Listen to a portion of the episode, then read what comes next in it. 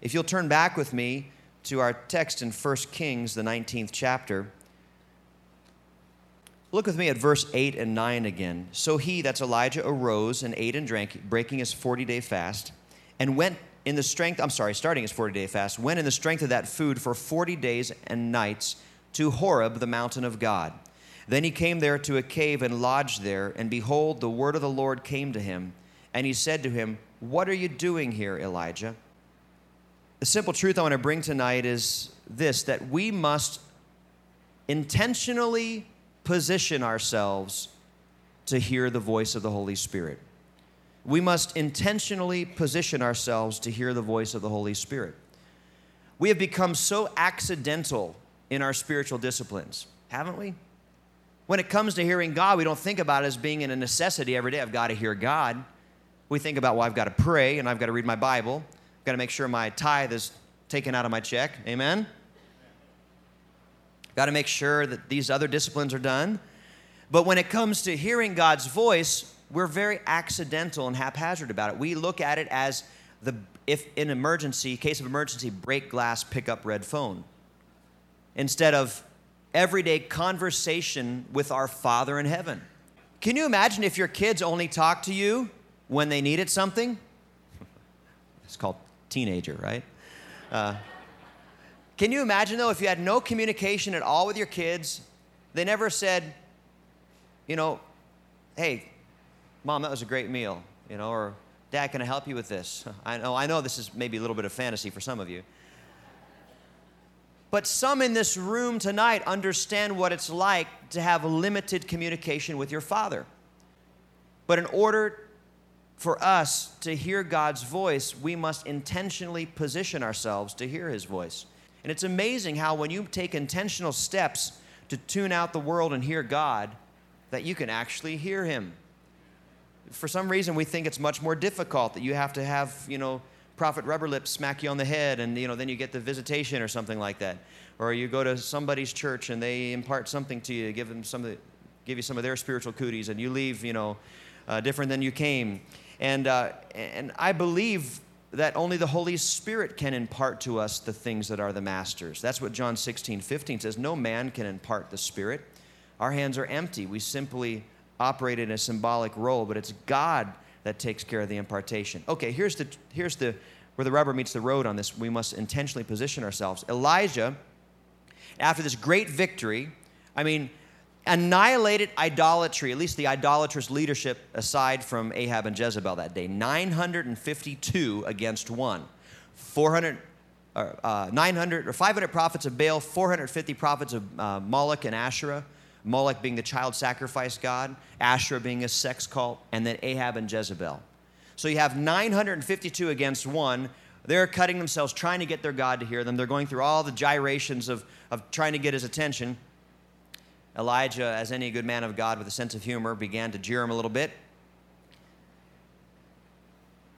And then he said, after they were all worn out from, at noon, he stepped forward and he popped his knuckles and he says, Hey guys, watch this. God, show them. Down came the fire.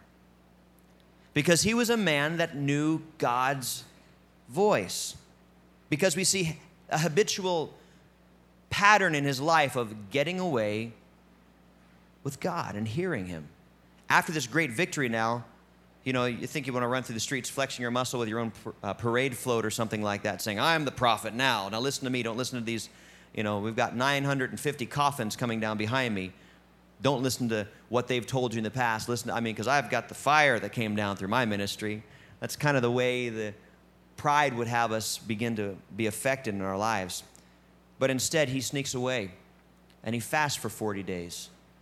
He begins to develop a little bit of a, that manic depressive nature. Now, God, you know, you came and did this big thing, but, you know, they didn't you know, Ahab and Jezebel are still king and queen, and, you know, he began to see the negative things.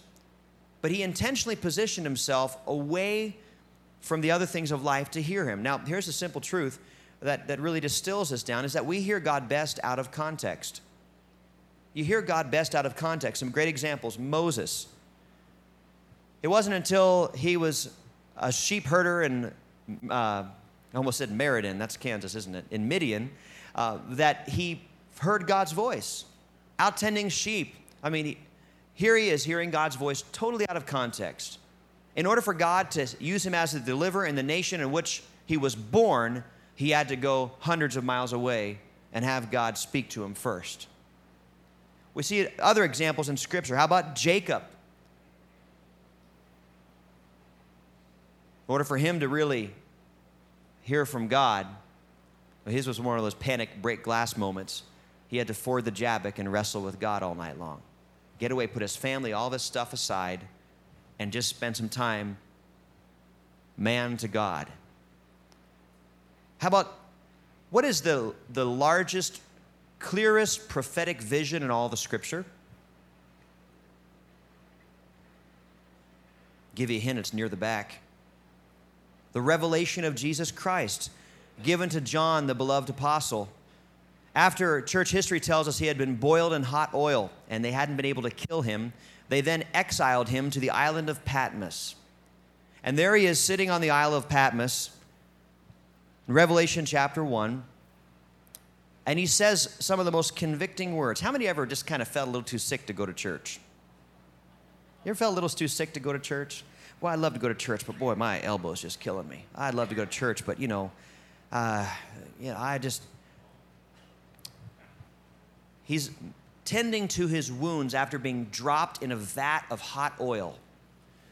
Now, I don't have that kind of experience. I was burned as a teenager, uh, over 40% of my body, and I'm all skin grafts and mess everywhere. But I can't imagine being dropped into a vat of hot oil. I know the type of care and nurture and surgeries I had to have to get out of that, and I had had nothing like that. Here he is now, and he says, I was in the Spirit on the Lord's day. No wonder he had the clearest prophetic revelation, longest prophetic vision of anyone recorded in the scriptures. Out of context, getting away, focusing on the things of God. So we learn about this. You've got to get out of the rut. That's why Woodston Camp's important. Because you can hear God in this place in a different manner than you can in the familiarity of your church. You can hear God in a different way when you say, you know what, honey, I think that we need to get a babysitter and we need to we need to go not for some sort of you know vacation. We need we need to get away and set up a tent, get a cabin, go somewhere, and just seek the face of the Lord and spend a couple days in God's presence together and seek God, seek His face for our family. We love to do that on, on, a yearly basis. We usually take some time between Christmas and New Year's and just spend extra time fasting and praying, trying to break away from the normalcy of life as much as is possible for us and get away and just kind of focus our life saying, God, what do you have in store for us? Focus in the new year. Get out of context a little bit. Throw our nets on the other side of the boat. We must be positioned intentionally to hear his voice.